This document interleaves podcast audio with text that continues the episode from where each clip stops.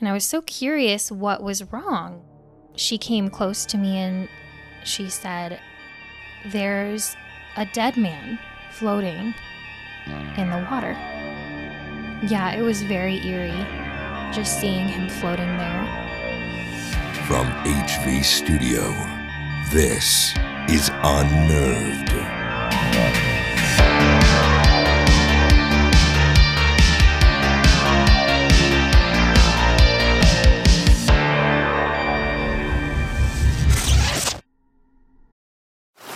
Now on Netflix, inspired by the unbelievable true story of a fake hitman, comes the new movie, Hitman, from Academy Award nominee Richard Linklater. At 96% certified fresh on Rotten Tomatoes, critics are calling Hitman a smart, sexy crime thriller with surprises at every turn. Starring Glen Powell and Adria Arjona, Hitman. Now playing on Netflix and in select theaters. Rated R. We took it all. We brought them to our land. An endless night, ember hot and icy cold. The rage of the earth. We made this curse. Carved it in the blood on our backs. We did not see. We could not, but she did. And in the end, What will I become? Senua's Saga. Hellblade 2. Play it now with Game Pass. Welcome back to the Unnerved podcast. It's where normal people share their abnormal stories, and if you enjoy true stories of the strange and terrifying, then you're in the right place. I'm your host, Chris Fricky. If I'm being completely honest, today's episode wasn't supposed to happen like this. The story I was planning on releasing fell through last minute and I didn't have a backup plan. My wife, Shelby, always wanted to be on the podcast at some point, so now was as good of a time as any. We thought of two stories she could tell. The first story was something I experienced at a distance, but Shelby, on the other hand, found herself in the middle of a crime scene. This is her story. Do you know what story you're going to start with?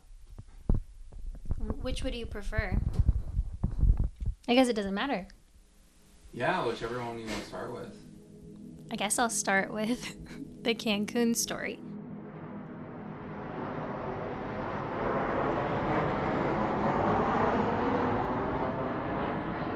For my 30th birthday, Chris and I decided to take a trip down to Cancun.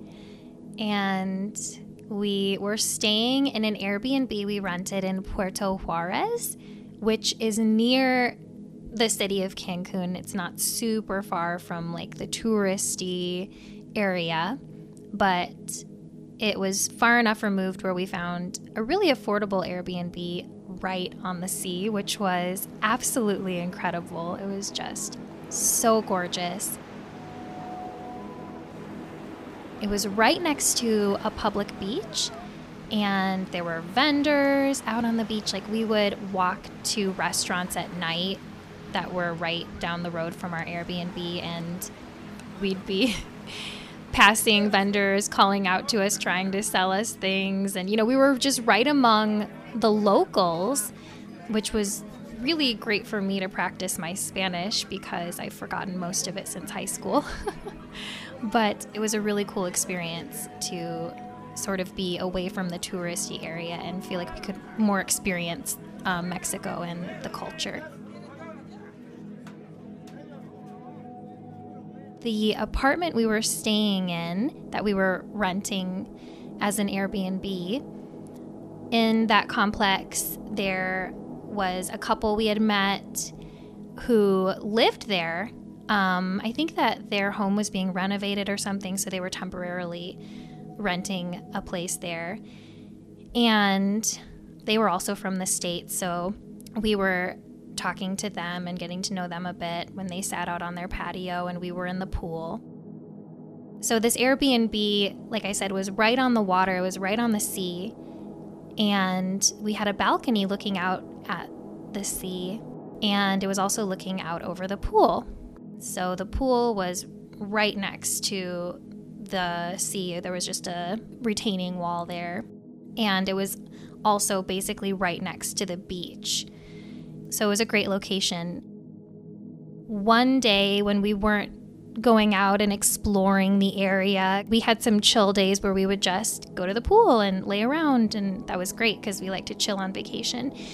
And Chris that day didn't come down to swim with me. He was working on some sort of project on his computer. I can't remember what now. But I went down to the pool by myself. I swam and then I got out and I I had brought a Jane Austen novel. I don't know if it was Sense and Sensibility or Emma. I can't remember now, but I was reading and sitting in one of the beach chairs, just looking out at the sea. It was really idyllic. It was just gorgeous.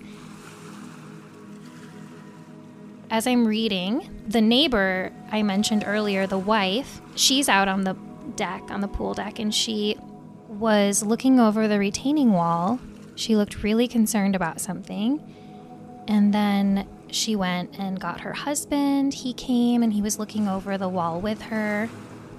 They went and got the maintenance man, who really didn't speak any English. He was looking over the retaining wall, and I was thinking, boy, something must be broken over there. Like, must be pretty bad. And I was so curious what was wrong. What was causing them to be so concerned looking at that wall into the water. I'm like really not reading my novel at this point. I'm really just watching and curious and really wanting to ask what is going on. So eventually, the wife, I did say her name and she came over and I asked, What's going on? And she came close to me and she said, there's a dead man floating in the water.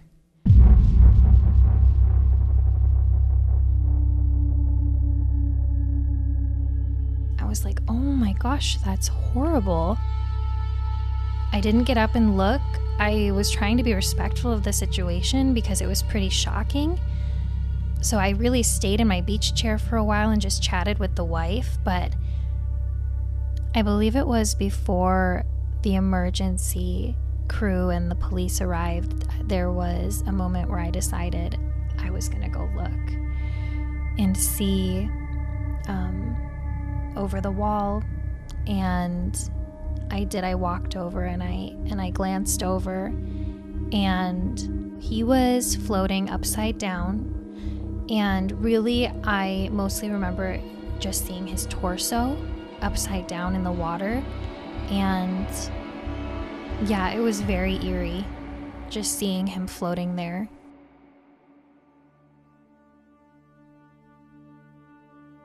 I didn't look long. I was trying to be respectful of the situation. And I went back to my beach chair. I think that she and I, the neighbor and I, just kept talking. Eventually, police and EMTs started to arrive, and at that point, we were asked to leave the scene because it was a crime scene investigation.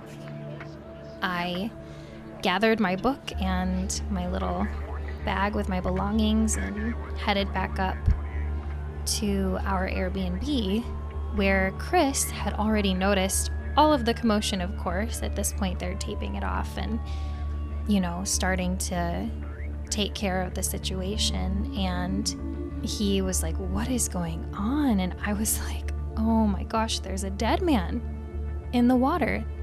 We just kept looking out over the balcony, watching as they did their investigation, and felt kind of awkward watching them but how can you not sort of watch and see what are they doing out there? And i'm kind of weird like i remember feeling like not wanting to look suspicious from the balcony, like that they could somehow think I was involved in his death or something because that is totally my personality. If I leave the store without buying something, I'm always afraid they're going to suspect me of shoplifting. Like that's just me. I never want to look suspicious even though I didn't do anything wrong.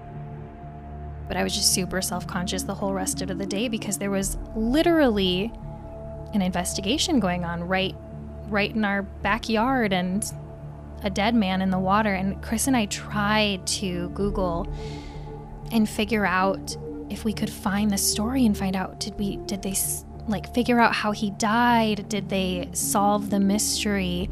And we could not find anything online and it was hard to because we were in Mexico at the time and articles that would have been you know written in Spanish and we never found out what happened to him. But if we were to guess I mean there's there is a beach right next to the Airbnb so it is you know not unlikely that he drowned, that he was a swimmer who drowned in the water. Like he had not floated very far from the beach, if that was the case. It was super close to the building.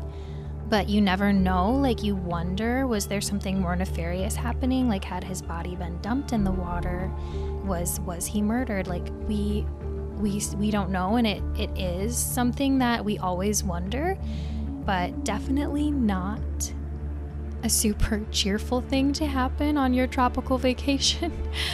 um, yeah, just really makes you feel for whoever his family was and whoever was missing him and makes you wonder what happened to him. So, yeah, unsolved mystery.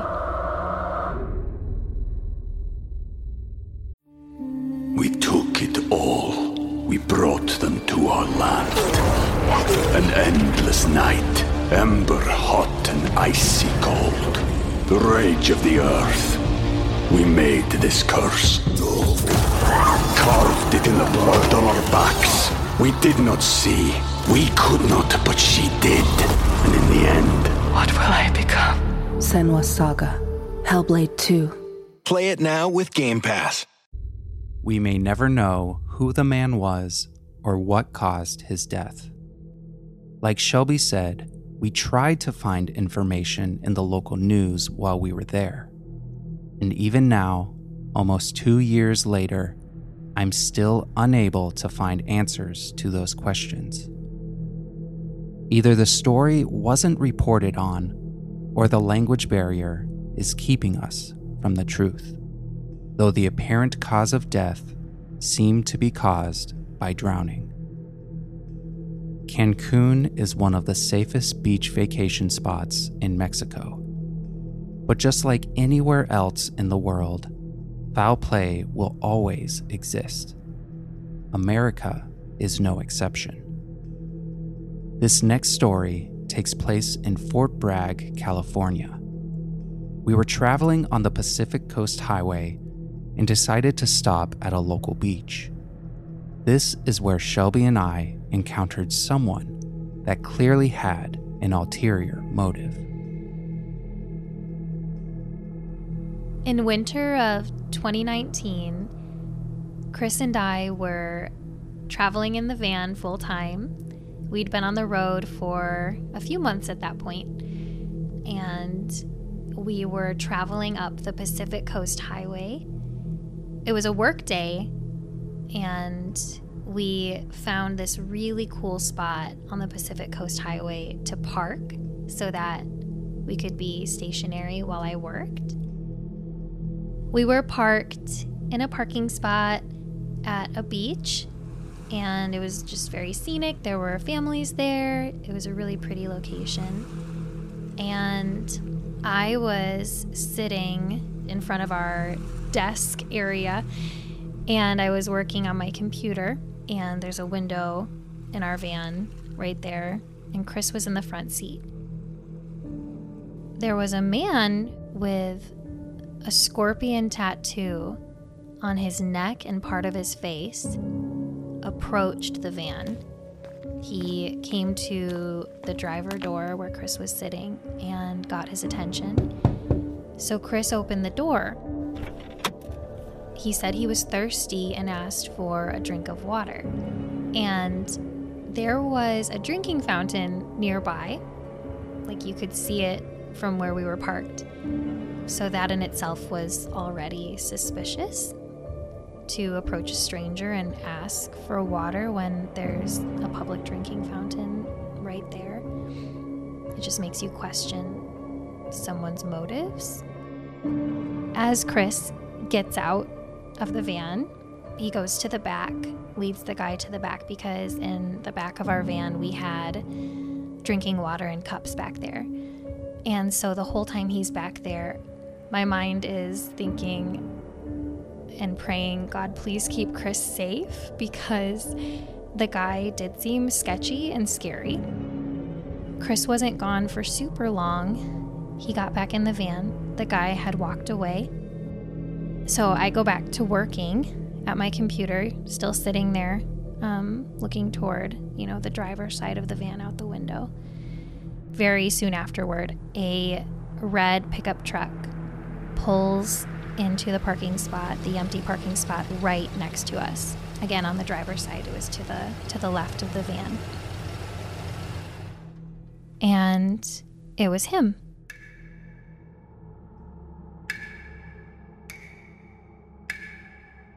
It was the man who had approached us and asked for water. He was alone. Apparently, he has a vehicle and parks right next to us in the spot right next to us. Again, super weird. There were plenty of open parking spots. Like, why are you choosing the one right next to us. As I'm sitting there at my computer, I notice I can see through his windows in his in his truck.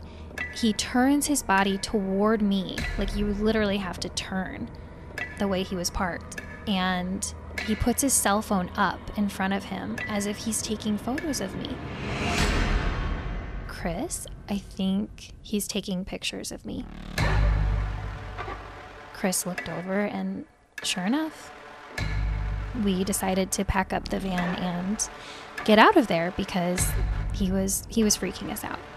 We back out of the spot and start to drive out of the parking lot and this man immediately backs his truck up as well and follows us out of the parking lot. It was so quick. It was again, so suspicious. Like he was deliberately following us.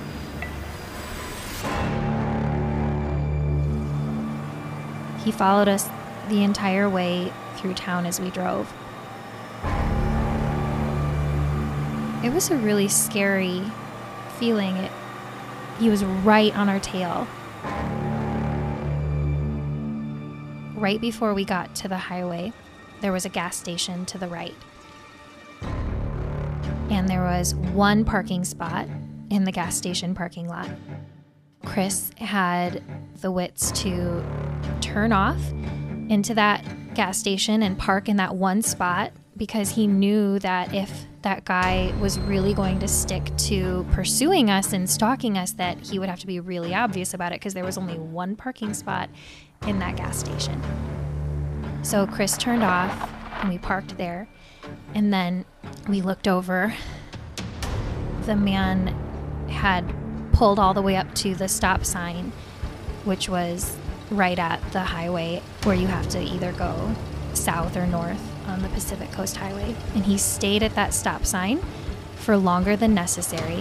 Um, there was no traffic. He was just waiting. To us, it seemed like he was trying to decide, like, what am I going to do next? Because he was following us he decided, thankfully, to peel off and go south.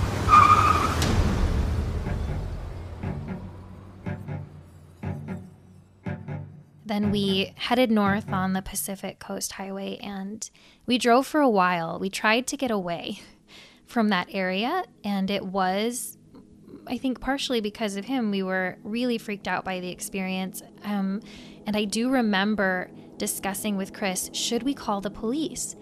Because, you know, he was clearly stalking us. It was a really scary situation, and I felt like we should report it.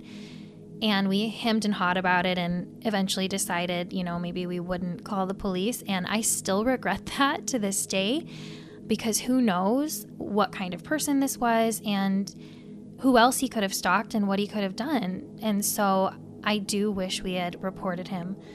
I was afraid that even though he had turned and gone south, that he would come back and try to find us. And honestly, our van, it sticks out like a sore thumb. It's robin egg blue with a white high top. There aren't a lot of vehicles that look like us. He could have found us so easily. Like, there aren't a lot of even places to get off on the Pacific Coast Highway. So I felt very vulnerable where we camped that night. Even though we were decently far away from that town, I was still afraid he was going to come find us. And so I do remember being afraid that night, and I remember thinking about it afterward as well, and sort of being aware of the fact that that man was out there. Thankfully, we never saw him again. It was a very scary experience, and like I said, I, I really wish I would have called the police. I think it was a, a good lesson my regret has taught me is that you should always report suspicious activity yeah, it's just it does it never hurts to report suspicious activity and you never know like what you could be preventing and who you could be helping and so I wish I wish we'd called the police and reported him, but hopefully he never stalked or hurt anyone. I can't even tell you how many times I've researched this area and have tried to find the identity of the man we encountered, but with no luck. This experience left us with so many questions over the years. What were his true intentions? Was he local or just passing through? Are we the only ones he's pursued before? Once again, we may never have the answers.